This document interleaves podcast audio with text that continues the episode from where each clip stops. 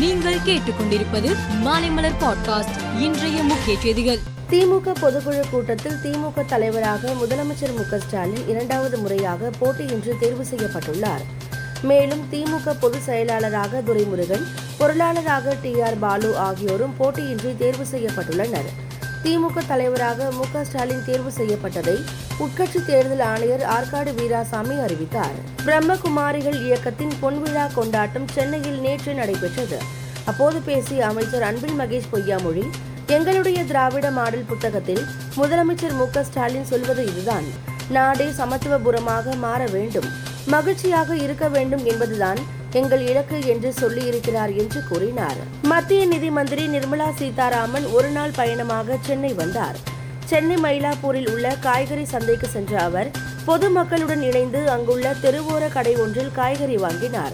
மத்திய நிதி மந்திரியை அடையாளம் கண்டுகொண்ட அந்த பகுதிவாசிகள் நலம் விசாரித்தனர்.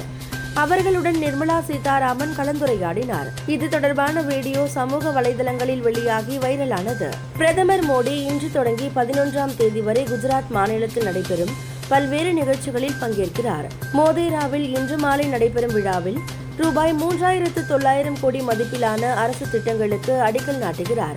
சில திட்டங்களை அவர் தொடங்கி வைக்கிறார். வடகொரியா மீண்டும் இரண்டு குறுகிய தூர பிளாஸ்டிக் ஏவுகணைகளை அதன் கிழக்கு கடல் பகுதியில் ஏவியது. அந்த ஏவுகணைகள் ஜப்பான் கரையோர பகுதியில் கீழே விழுந்ததாக அந்நாட்டு கடலோர காவல்படை தெரிவித்துள்ளது.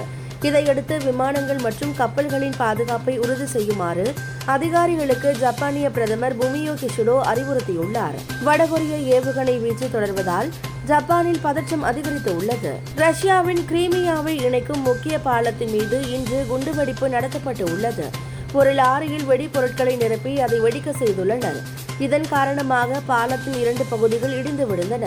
அப்போது பாலத்தின் வழியாக வாகனத்தில் பயணித்த மூன்று பேர் வெடி விபத்தில் பலியாகினர். முப்பத்தி ஆறாவது தேசிய விளையாட்டுப் போட்டி குஜராத் மாநிலத்தில் ஆறு நகரங்களில் நடந்து வருகிறது.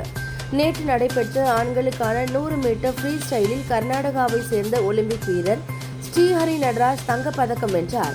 இது அவர் வெல்லும் ஆறாவது தங்கப்பதக்கமாகும். ஐம்பது புள்ளி நான்கு ஒன்று வினாடிகளில் இலக்கை அடைந்த அவர் புதிய தேசிய சாதனையை படைத்தார்.